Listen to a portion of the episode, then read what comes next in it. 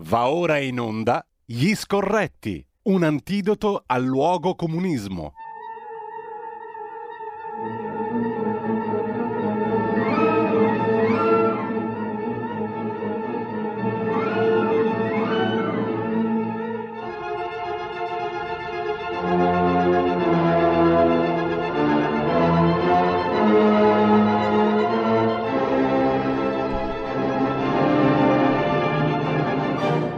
Il compleanno musicale di oggi abbiamo ascoltato prima della trasmissione Gli Scorretti che inizia tra pochissimo con Carlo Cambi, abbiamo ascoltato un eh, pezzo, il minuetto in sol maggiore opera 14 di Ignasi Jan Paderewski, abbiamo parlato di Polonia prima, il pezzo di Giardina sull'allargamento a est un po' troppo precipitoso, Paderewski fu tra l'altro il primo premier della Polonia nel 1919, oltre che musicista, pianista, compositore, politico e diplomatico polacco, giusto? appunto. Nasceva il 18 novembre del 1860, morì a New York nel 1941. Buongiorno a Carlo Cambi, che vedo Buongiorno, già collegato. Buongiorno Giulio, ciao, come stai? Un abbraccio a tutti gli amiche e gli amici di Radio Pada- eh, di, ra- di, ragionare per la libertà. Eh, scusa, mi sono inciampato. E Ma- come state?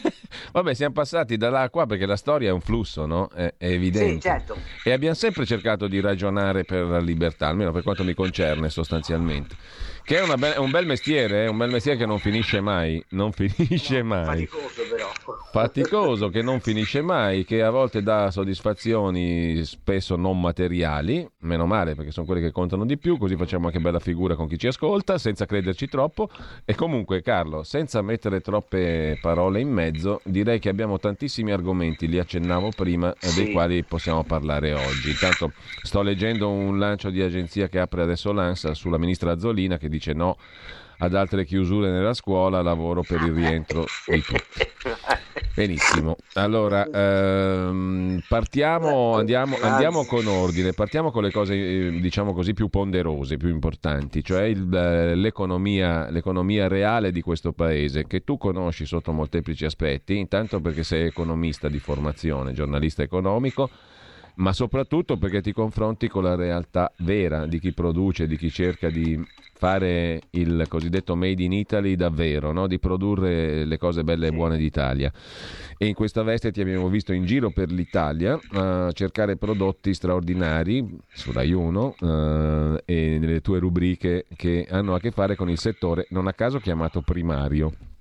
Però noi siamo una straordinaria nazione, diciamo che è fatta di imprese, di imprenditoria diffusa, di artigiani, di produzioni bellissime, di imprenditorialità direi diffusa, connaturata a un certo DNA delle diverse Italie, no?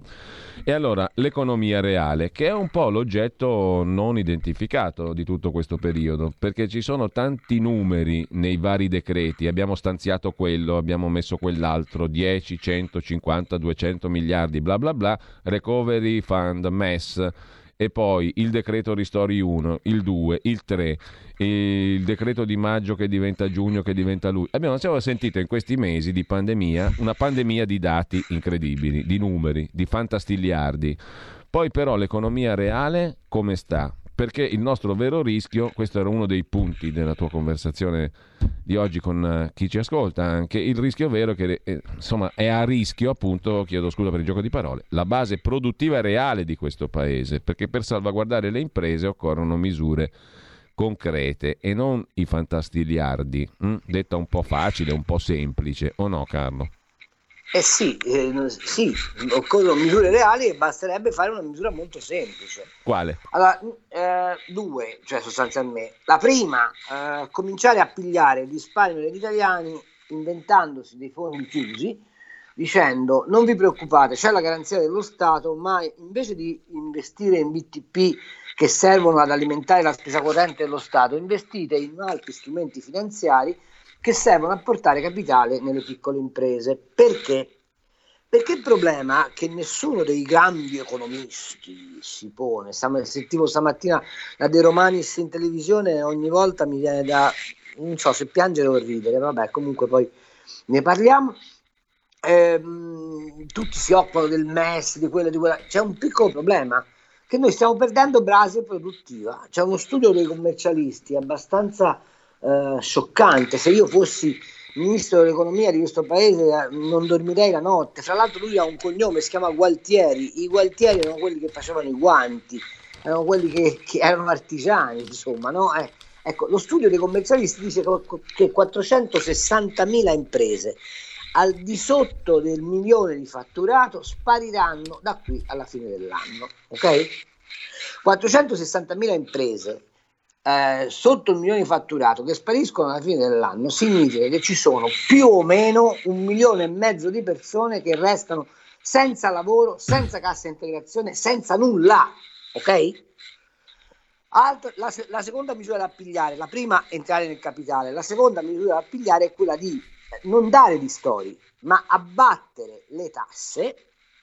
C'è chi propone come Berlusconi un anno bianco fiscale, chi più pragmaticamente come ehm, Salvini dice tagliamo l'IVA, ma, ma, semplicemente ristorare il fatturato nella misura del 75% del terzo. Siccome facciamo tutti fattura elettronica, siccome lo Stato sa tutto di tutti, è una misura che dovrebbe andare in automatico. Mm. Ok? Non, non, è un problema. Tu dici quanto ha, fatturato il signor Carlo Cambi da gennaio a mh, ottobre del 2019? 100? Perfetto. Quanto ha fatturato il signor Carlo Cambi da, genna- da gennaio 2020 a ottobre 2020? Eh, 40. C'è una differenza del 60. Il 75% di quei 60.000 euro persi glieli metto in tasca. Punto. Che mi sembra sia stato ciò che hanno fatto in altri paesi. Che è esattamente quello che ha fatto la Germania, quello che ha fatto la Francia, quello che ha fatto la Gran Bretagna, quello che hanno fatto gli Stati Uniti d'America. Allora, se noi siamo un paese occidentale, inseriti nell'economia occidentale, ma per quale motivo dobbiamo inventarci i bonus, i ristori? C'è questa cosa folle che mi fa impazzire a me. Senti, ma perché dei secondo dip- te... Dei dipendenti pubblici che scioperano. Ah, certo, okay? sì, sì. Cioè, è una roba che in un paese normale altro che Bastiglia, eh, ragazzi, su. Ecco, Est modus in rebus. Ma perché cioè, secondo no, te eh. si è scelta la strada dei bonus, delle agevolazioni parziali e non quella limpida e trasparente che hai illustrato poco fa ma, e che hanno adottato ma, gli altri? Ma tesoro bello, ma se tu hai un governo composto dagli, dagli eredi del capitale di Marx, che sono rimasti comunisti nell'ideologia, eh, nell'approccio all'economia, sono rimasti comunisti, ma lo sapete perché vogliono il MES? Perché sono profondamente anti-italiani e hanno bisogno dell'idea del vincolo esterno, che peraltro è quella che ha guidato Prodi nella sciagurata rincorsa all'euro. Siccome non si fidano degli italiani, vogliono il vincolo esterno, questo è il punto, ok? Perché hanno nella testa che gli italiani sono furbi, evasori, non si rendono conto che gli italiani sono quello strano popolo che nel 45 aveva le pezze al culo e nel 63 la lira vince l'Oscar mondiale delle monete, ok? Ma allora questa cosa non gli è mai entrata nella capa, ok? Altra, quindi c'hai quel, quella formazione e dall'altra parte c'hai quelli che sono convinti che la decrescita felice è il migliore dei mondi possibili, tant'è vero che si inventano i sussidi, il reddito d'emergenza, eh, le, le, borse di non studio, eh, il non fai un cazzo ma statene a casa che ti ci pensa lo Stato. Allora, in questa forbice dove l'idea dell'impresa è per loro una maledizione, puoi pensare che facciano interventi a, eh, per, per, facilitare eh, chi lavora, investe capitale, rischia e produce? No, ma pensaci bene, è infinitamente più comodo governare un popolo che dipende dalla sua sopravvivenza dallo Stato che non governare un popolo che può mandarti a spiegare tutte le mattine perché il suo lavoro è quello che determina i suoi, i propri destini.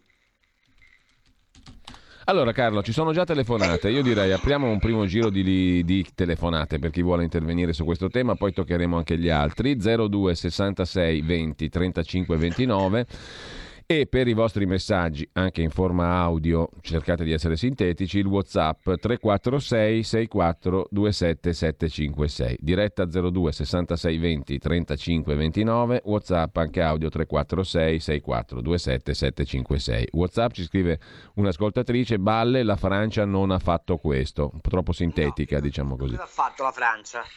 Cosa ha fatto la Francia, appunto? No, eh, appunto, se ce lo faccio sapere visto che la Francia non ha fatto questo. Allora, abbiamo... la, Francia, Sì, prego Carlo. No, la Francia ha fatto esattamente questo, anzi la Francia ha fatto qualcosa di più. Pensate che nel turismo la Francia ha, ha costituito un fondo di 20 miliardi per co- ricomprarsi gli alberghi, con la paura che arrivassero investimenti eh, esteri e portassero via la base produttiva del turismo francese a tre soldi. Quello che rischiamo noi. noi. Abbiamo, noi abbiamo inventato il bonus vacanze, ok? Mm. Ecco, la differenza sta lì. Allora, abbiamo una telefonata, pronto? Sì, ciao Andrea da Torino. Buongiorno Andrea, prego. Buongiorno, buongiorno. Allora, eh, sì, va tutto bene, va tutto bene anche la, l'assurdità dei dipendenti pubblici che scioperano e tutto quanto. Concordo in pieno con le affermazioni di, di, di, eh, di come questo Stato tratta le, le imprese. D'altronde eh, l'impresa eh, per questo Stato è, è, nient'altro che biomassa umana fiscalmente imponibile e nulla più. il problema però eh, rimane, mm, diamo pure i ristori, diamo tutto quello che vuoi, ma quello che sta alla base di tutto è la tax compliance che le imprese devono, sotto, eh, devono subire.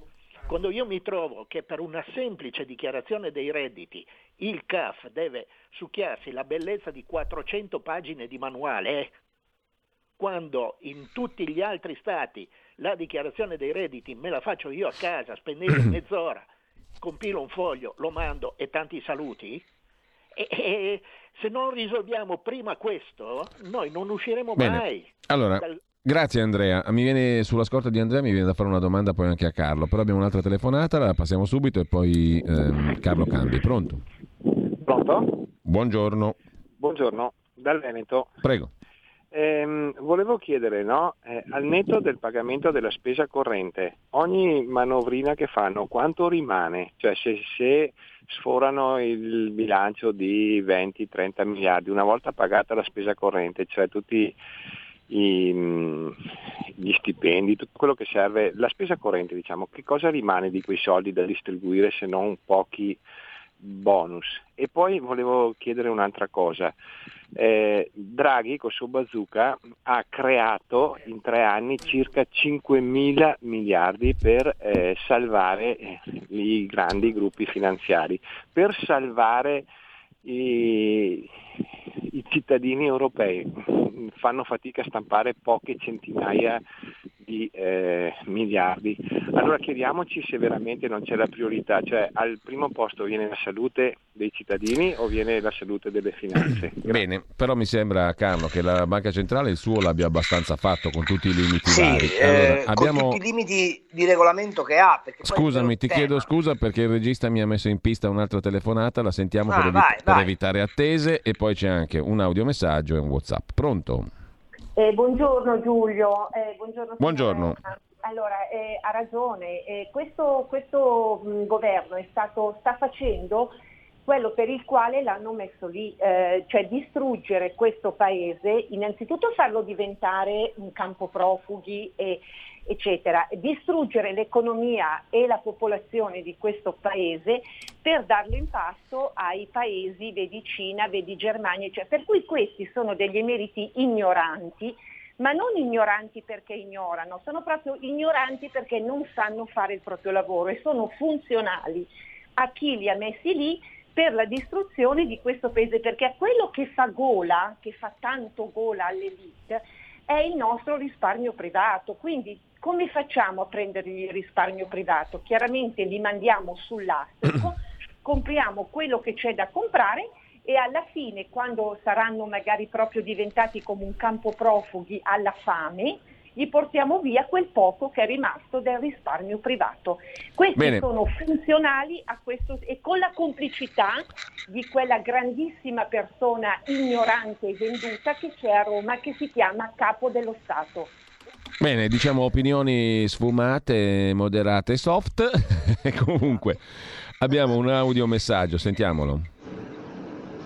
Buongiorno a tutti, sono Cristiano di Bergamo, io sono un piccolo imprenditore.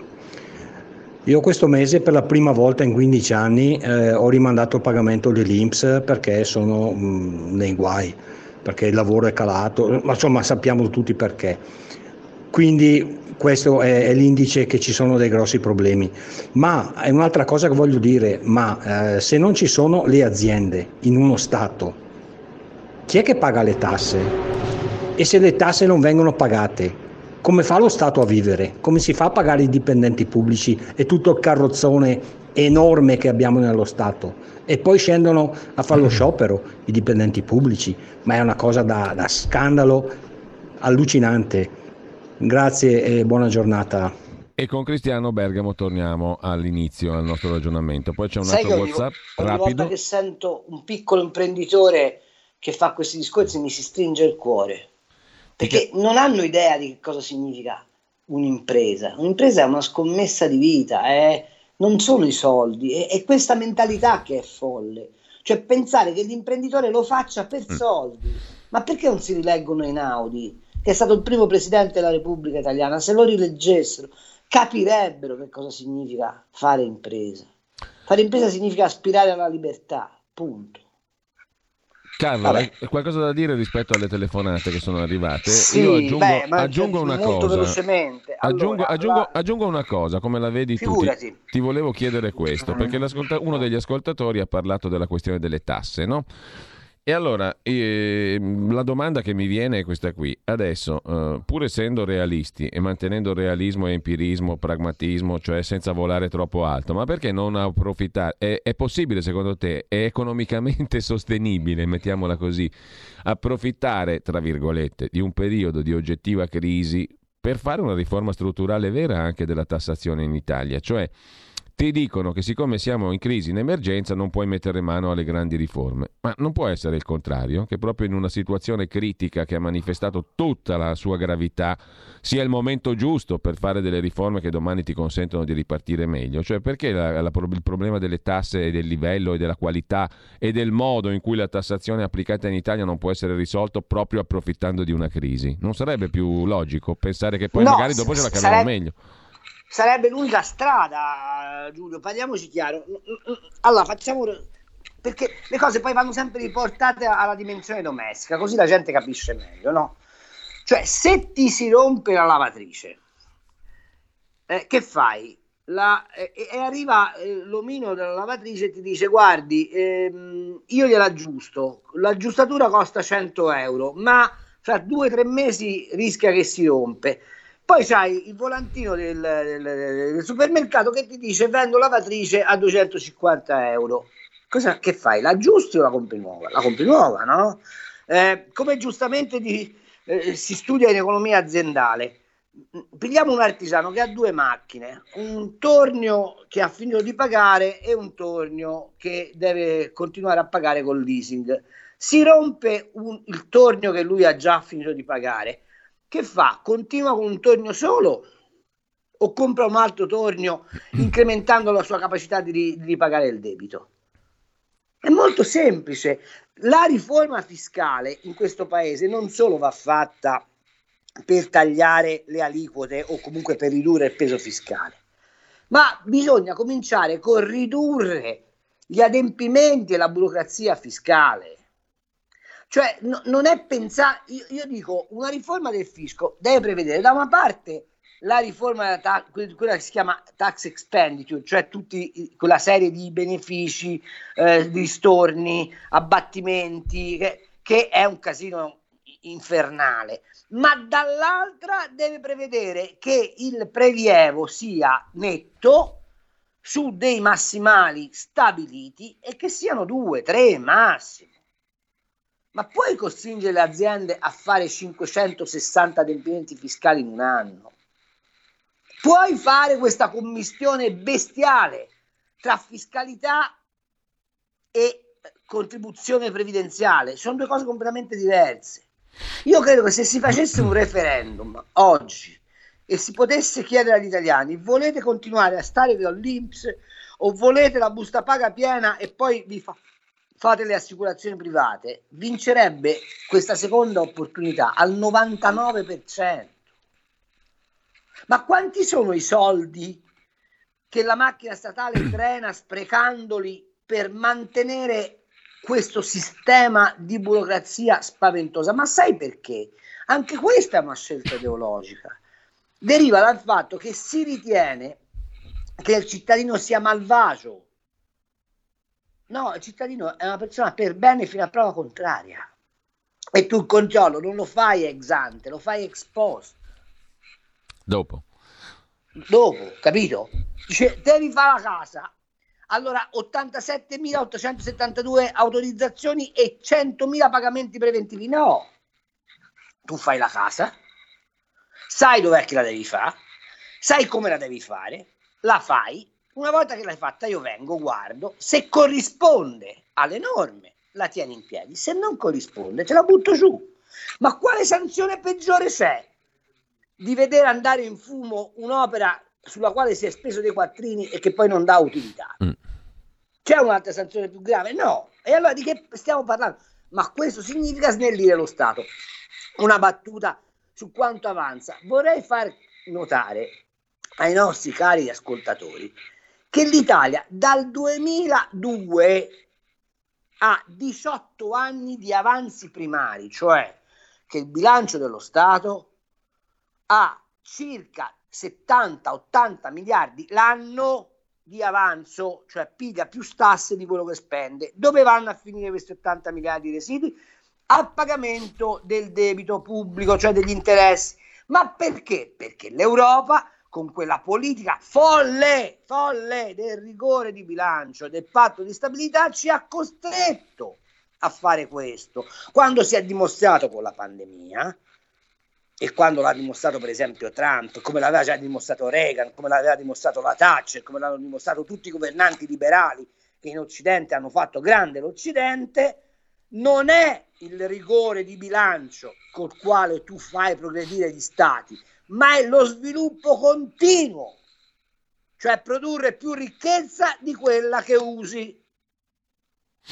Ok? Chiaro. Ma la differenza è fra una mentalità calvinista, quella tedesca, per cui l'usura si può praticare, tant'è vero che poi Hitler ammazza gli ebrei perché li ritiene concorrenti sul mercato dell'usura, mentre la mentalità mediterranea cattolica laburista è quella che l'usura non si può praticare e il denaro è una merce, non è uno strumento di potere. Ci siamo capiti? Ma finché non risolvi questa contraddizione ideologica culturale in Europa, è inutile che parli di Europa unita. Perché stiamo cercando di mettere d'accordo ciò che d'accordo non va un'idea della finanza esercitata in nome di una predestinazione, che è quella luterana calvinista, e un'idea della finanza esercitata come strumento di benessere. Sono due cose che non stanno insieme. Carlo, ehm, prima di riaprire le linee telefoniche, io vorrei adesso toccare il secondo argomento eh, della nostra conversazione. Il secondo argomento ci porta a un altro fatto di attualità di questi giorni, il caso Calabria. No? Allora non sto, neanche a, non sto neanche a spendere tante parole perché è talmente evidente diciamo, che siamo finiti in farsa su una questione serissima, grave, sì. perché la situazione della Calabria è gravissima. Stamattina abbiamo mandato in onda una vecchissima intercettazione di una vecchia indagine di tanti anni fa. Domenico Enrico Crea con un suo manutengolo, era uno dei tanti politici che si occupavano di sanità, che ha fatto anche iniziative private, cliniche private, bla bla bla, in convenzione con la regione, è stato un politico che ha attraversato tutti gli schieramenti, è arrivato fino alla Margherita passando per il centrodestra e bla bla bla. Non sto a farla lunghissima, insomma era uno degli emblemi del modo in cui si affrontano i problemi in Calabria come una fonte di soldi e di guadagno facile per pochi e di maneggio della, della finanza pubblica da una parte e di rapporto con l'economia malavitosa e criminale dall'altra. C'è un bellissimo pezzo oggi di Felice Manti sul giornale. Felice Manti, amico, ha scritto tanti anni fa un libro sull'andrangheta al nord, o mia bella Madondrina, qualcuno se lo ricorderà perché ne abbiamo parlato qui, e eh, oggi sottolinea proprio questo nel suo articolo di prima pagina sul giornale, che sotto, que- così come peraltro Gian Antonio Stella dice lo sapevamo tutti, ok lo sapevamo tutti ma facciamo sempre finta di niente rispetto a certe regioni e a certe realtà e a certe questioni. Vorrei ricordare che la Calabria è stata governata per il centro-sinistra per circa vent'anni. Eh. E, e come giustamente scrive anche Felice oggi sul giornale, se uno va là a fare il commissario seriamente rischia molto, non per metafora, no? Se mette le mani in quel pastrocchio terrificante. Bene, al di là della Calabria però eh, allarghiamo il discorso, ciò che volevamo fare stamani Carlo, alla questione dei rapporti tra regioni. Dove sulla Calabria ti lascio naturalmente tutto il tempo per un commento tuo che mi interessa molto e dall'altra parte c'è anche eh, la questione dei rapporti tra regioni e Stato centrale con la famosa, mitica riforma del titolo quinto parte seconda della Costituzione che fu fatta nel 2001. Ne abbiamo parlato tantissimo in questa radio in questi vent'anni sostanzialmente. Fu nacque per venire incontro a istanze riconosciute come legittime, no, no, evidentemente. No, per venire incontro, nacque per fermare Bossi. Sì, no, no, per venire... Allora, io volevo, volevo prenderla larga. Da una, parte, da una parte per venire incontro a istanze che si reputavano pericolose perché legittime, perché reali, perché venivano dal territorio, no? No? e dall'altra parte per sterilizzare in sostanza la Lega di Bossi. No? Mm, oggi siamo in uno scenario un po' diverso, dopo la pausa ne parliamo perché il tema merita approfondimento. Sì. Il futuro appartiene a chi fa squadra. Le radio italiane si uniscono per giocare la partita da protagoniste. Nasce l'app Radio Player Italia. 140 stazioni in una sola rete. Scegli la tua preferita e ascolta il suono perfetto del digitale. Gratis, senza registrazione, senza interruzioni, compatibile con tutti i device. Le notizie, la compagnia, la musica scelta da chi la ama, la conosce e la vive. Scarica Radio Player Italia. Il futuro batte con la radio nel cuore. Anche RPL è disponibile su Radio Player Italia.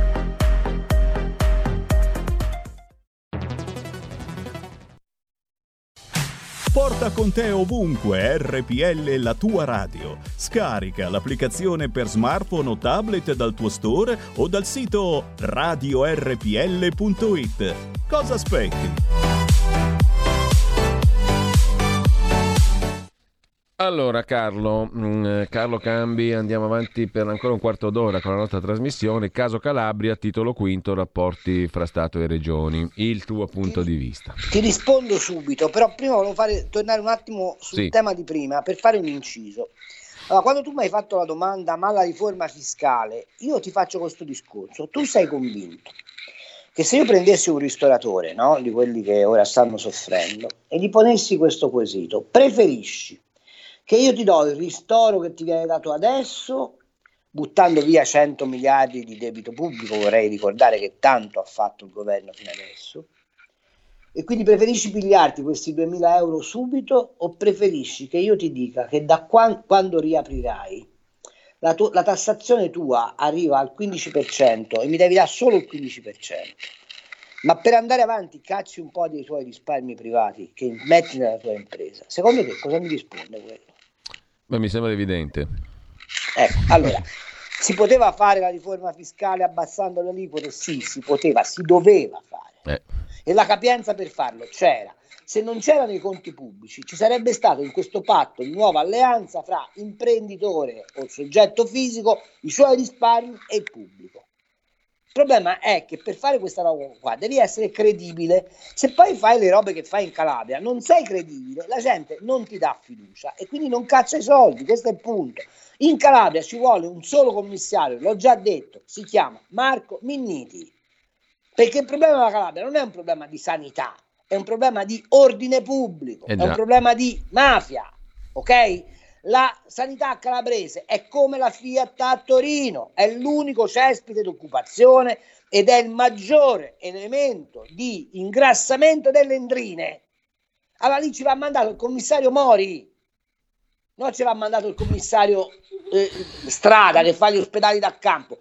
Gli ospedali da campo serviranno fra un po' in Calabria perché ci saranno i morti per la strada questo governo non lo capisce che siamo, stiamo arrivando ad un livello di eh, eh, eh, eh, pericolosità sociale. Non lo sta capendo, non lo capiscono.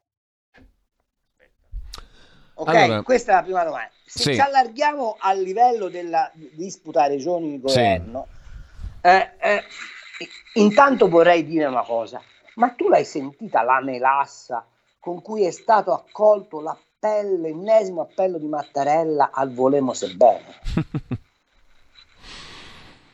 cioè Mattarella invece di impugnare la Durlindana, chiamare Conte e dirgli smettitela perché stai dando prova di incapacità, chiama alla concordia nazionale e alla sordina alle critiche?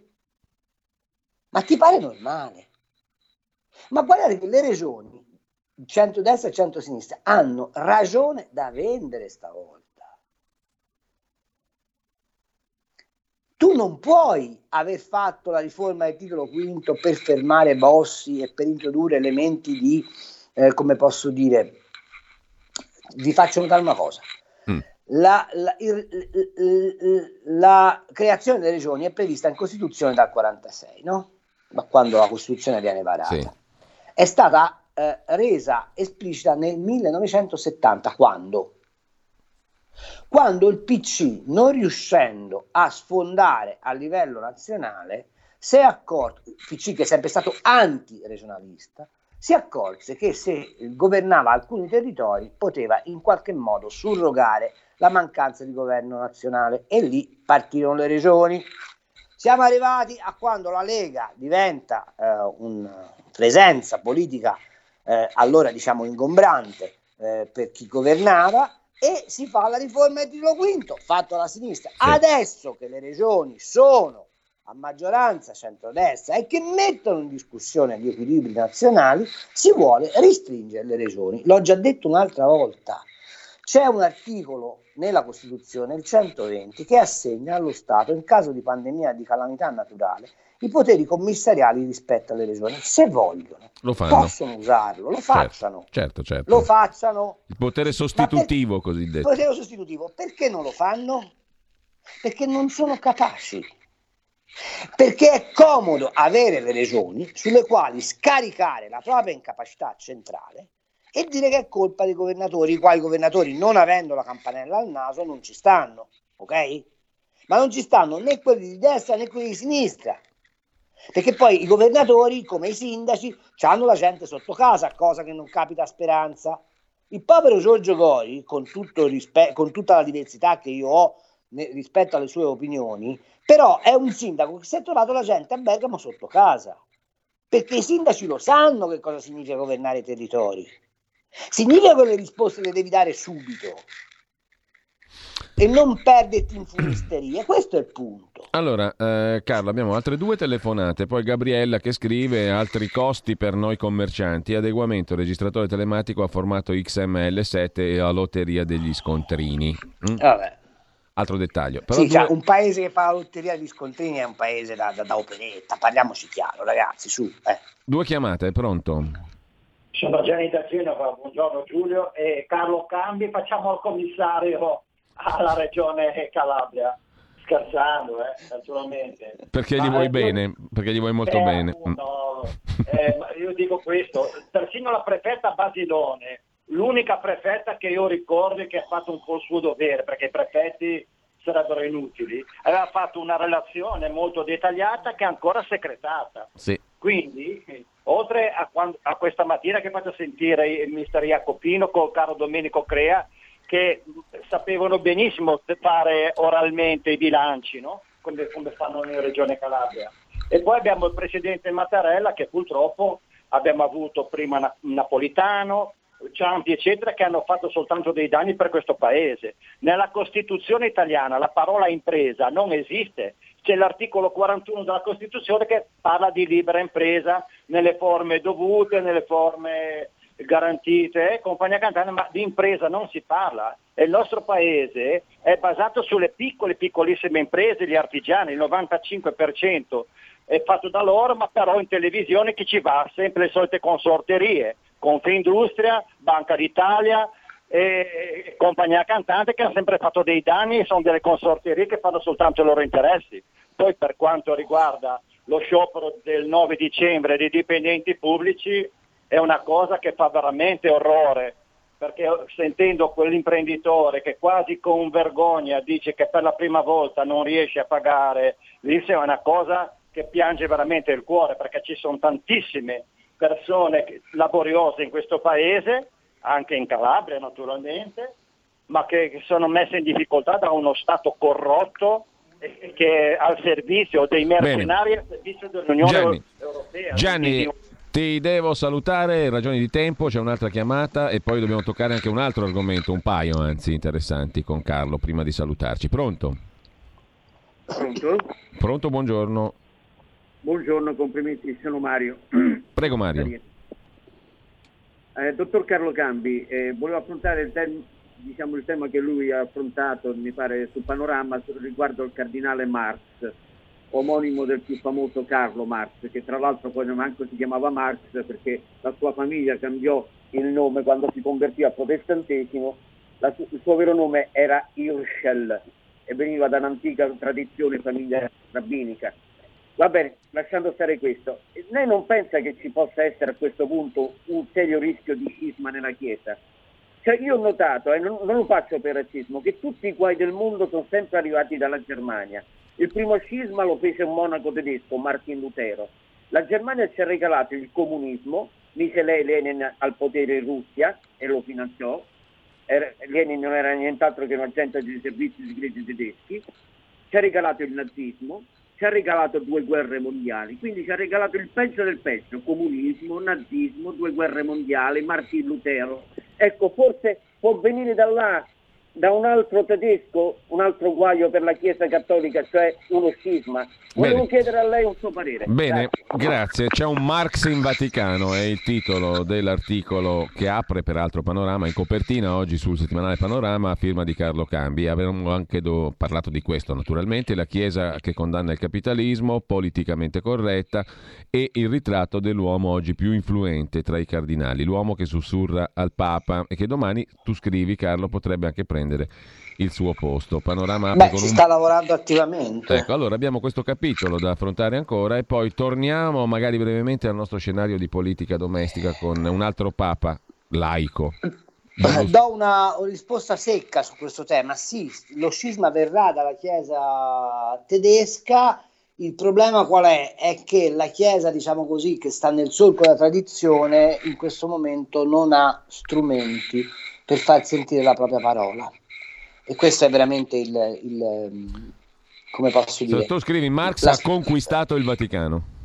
Sì, sì, Marx ha conquistato il Vaticano perché se voi ci fate caso, tutto ciò che Bergoglio dice è esattamente iscrivibile nella teologia, teologia nella dottrina di, di Marx, e cioè eh, le coppie omosessuali, le- il green, l'idea di, di fare una chiesa policentrica, quindi sapete che la differenza enorme tra la chiesa ortodossa e la chiesa eh, cattolica, la Chiesa di Roma, è che la Chiesa di Roma si intesta l'universalità e dice il Papa governa eh, dal punto di vista della dottrina tutte le chiese, mentre come sapete la Chiesa ortodossa non esiste un Papa, esiste il concerto delle chiese locali. Questo è quello che vuole Marx e questo è quello che vuole anche Bergoglio, perché Bergoglio sta lavorando, soprattutto modellando il collegio cardinalizio a, a sua immagine e somiglianza, a far emergere le chiese locali, non a caso l'accordo con la Cina a questo serve, cioè a fare del marketing della fede, se così si può dire, e lo scisma è di fatto, c'è già nei fatti.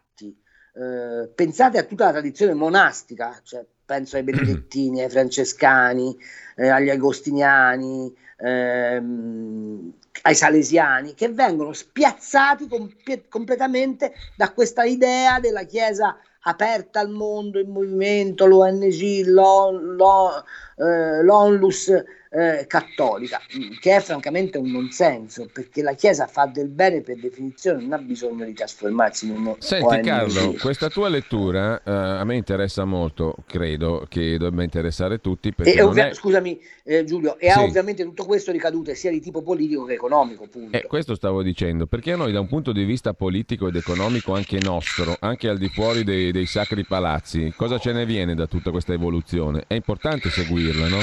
Beh, ce ne viene intanto due cose. Uno, che tutto ciò che l'Occidente ha eh, portato nel mondo come eh, eh, elemento di civiltà viene smentito.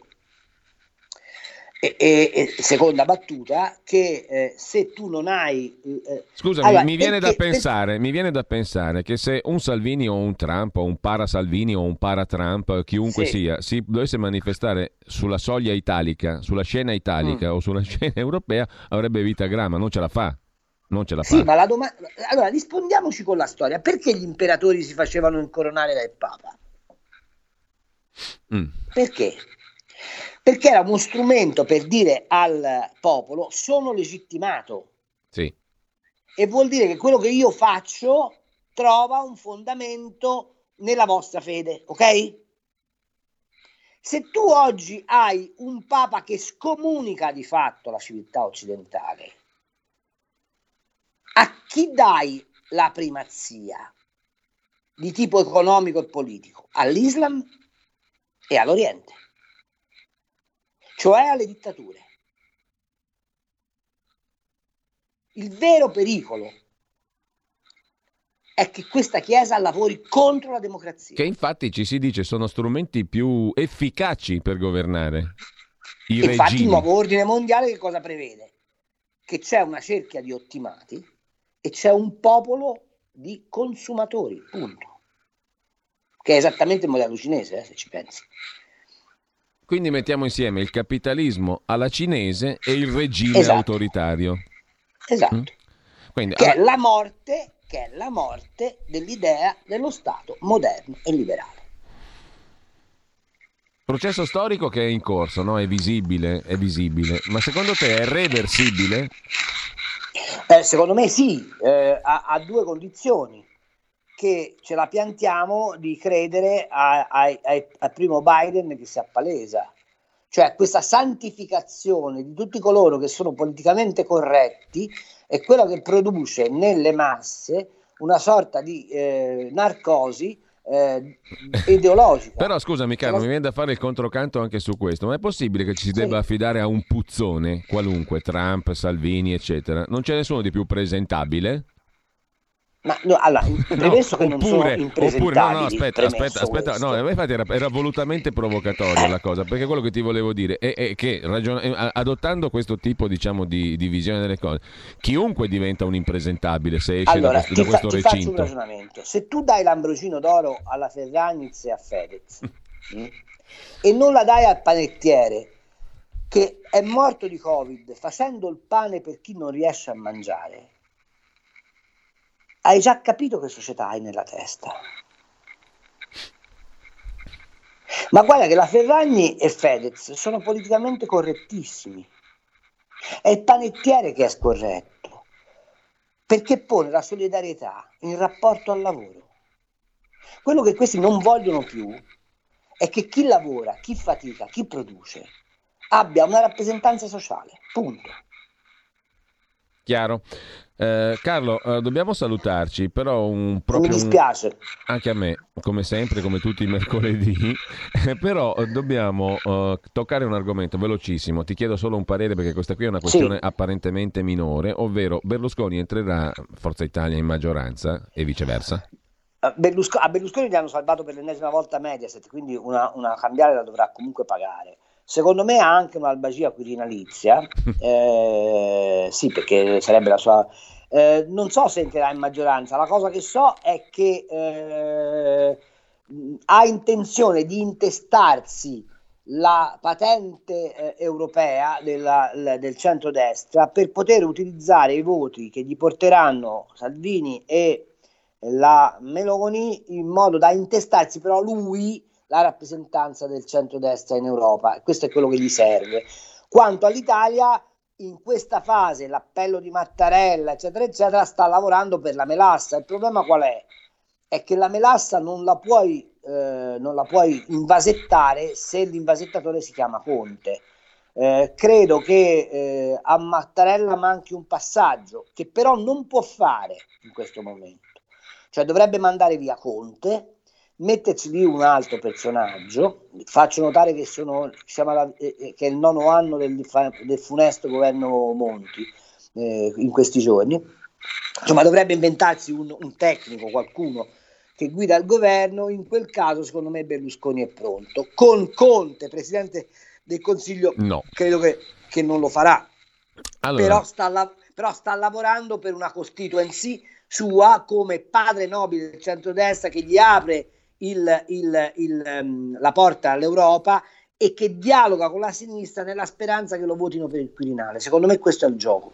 allora, ci salutiamo qua. Grazie a Carlo Cambi. Settimana prossima siamo di nuovo qui con gli scorretti. Grazie Un mille, abbraccio Carlo. grande a te Giulio, grazie infinite, soprattutto grazie a tutti coloro che ci ascoltano e mi raccomando, non smettete di ragionare per la libertà. RPL. Avete ascoltato Gli Scorretti, un antidoto al luogo comunismo.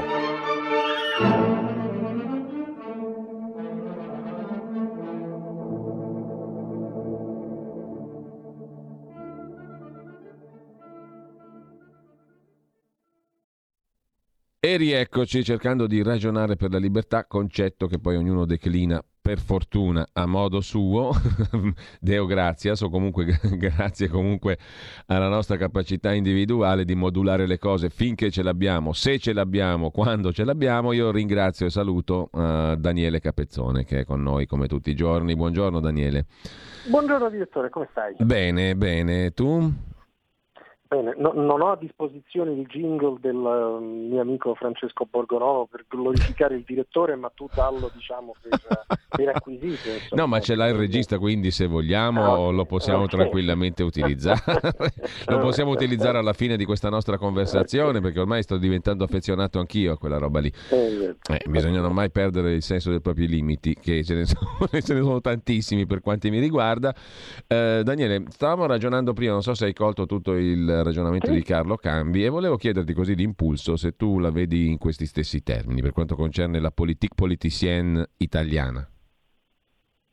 Ma sai, francamente oggi guardando i giornali mh, ci sono delle cose che si capiscono, la palude, il caos, nessuno al volante, e delle cose che si capiscono meno, tipo l'intervista di Renzi. Allora, naturalmente lui esprime una linea politica che io non condivido, eh, nei limiti del possibile sconsiglierei fortemente a Forza Italia qualunque tipo di convergenza, eccetera, ma trovo però abbastanza surreale, se per caso io la pensassi all'inverso, se per assurdo la pensassi come Renzi e volessi fare l'operazione politica che si prefigge, ma l'ultima cosa che farei è dividere gli interlocutori di Forza Italia in una lavagna di buoni e di cattivi, Mm. eh, segnando come, tra virgolette, Nazareni, che cioè, non mi pare un gran bel marchio, eh, quelli a cui tu Renzi vuoi rivolgerti e meno che mai descriverei Berlusconi in questi termini come uno che sotto elezioni eh, sta con i suoi alleati e poi dopo le elezioni eh,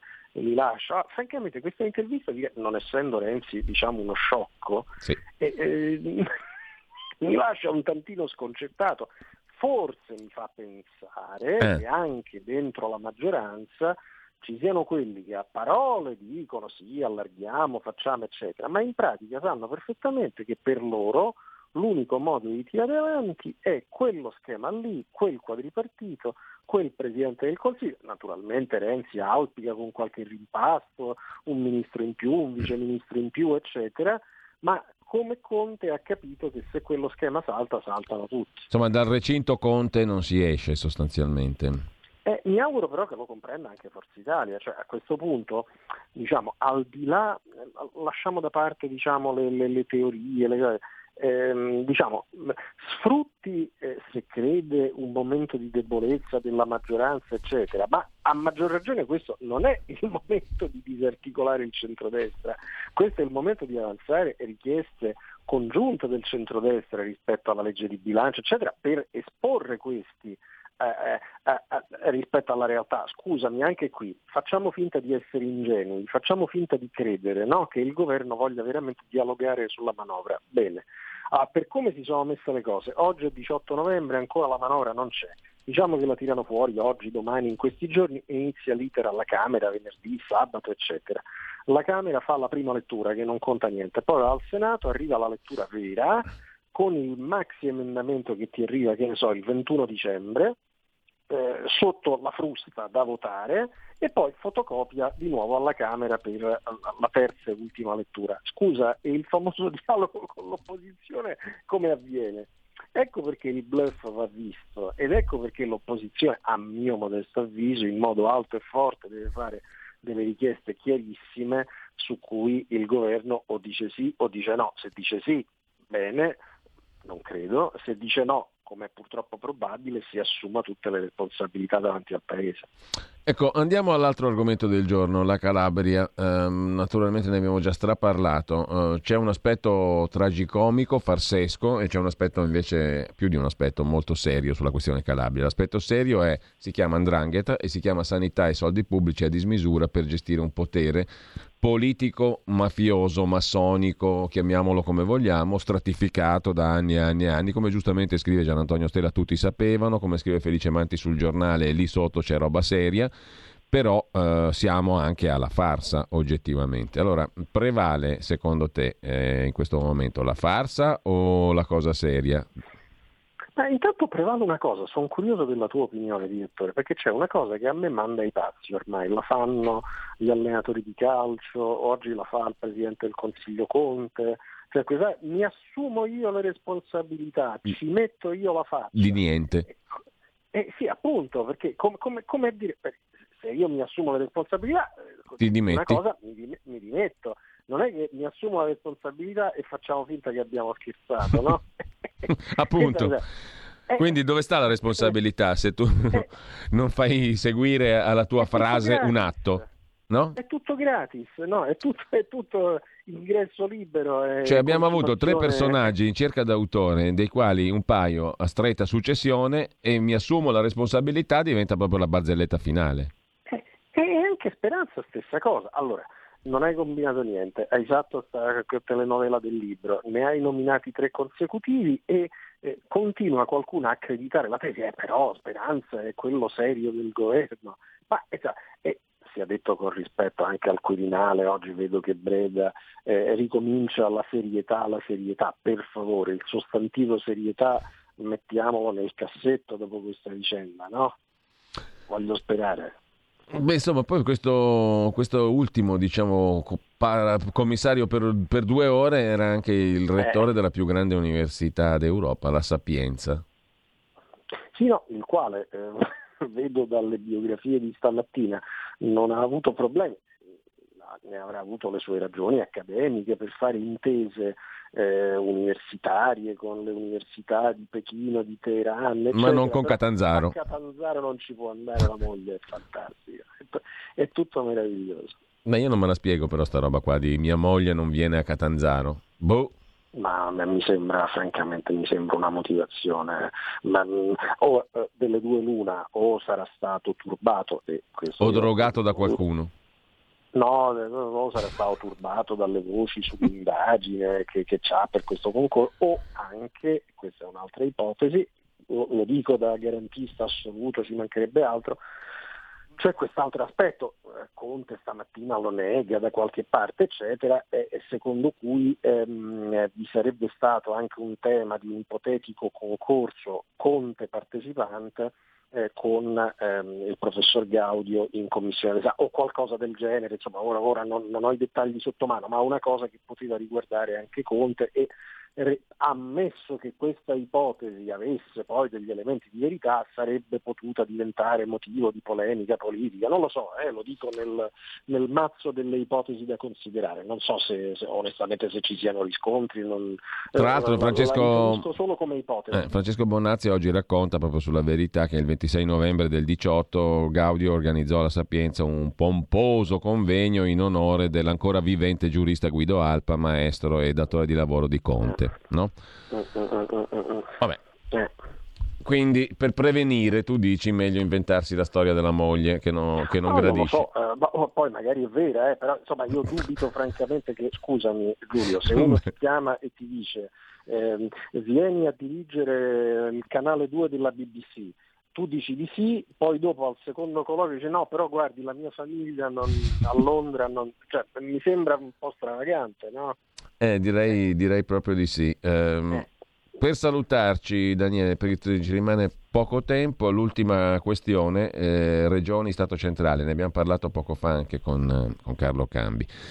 le regioni chiedono di rivedere determinati parametri, c'è sempre questa tensione fra Stato centrale e regioni. Um, il governo credo che sia ormai sperimentata l'attitudine governativa a usare le regioni come, come giustificazione per le cose che non funzionano quando non funzionano. Si esce dallo schema secondo te? Eh, io mi auguro di sì e soprattutto mi auguro che si metta in discussione, poi magari lo potete verificare con alcuni governatori perché qui nella nebbia non si capisce, ma insomma credo di aver capito che al di là del caos dei 21 parametri c'è anche un meccanismo diabolico per uscire se diciamo, ti declassano da giallo a arancione, da arancione a rosso. Scendere è molto facile, per risalire tu devi avere tutti i parametri giusti della categoria superiore per 14 giorni consecutivi senza sgarrare. Se sgarri per un parametro per un giorno riparte il conteggio dei 14 giorni. Questo vuol dire che tu rischi di non risalire più la, la classifica, diciamo. No? Mm. Questa mi sembra una cosa folle, francamente. E quindi anche una valutazione, come giustamente dice oggi il sì, governatore Federica eh, sul Corriere, politica e non basata eh, su un algoritmo di questa rigidità. Allora, grazie a Daniele Capezzone. Daniele, ci sentiamo domani. Sabato sera a casa mia. Eh, Tutti! È un bel direttore! È un bel direttore! Mi, mi raccomando, Daniele, sabato sera. Eh? Sarà fatto. ok, a domani. Ciao,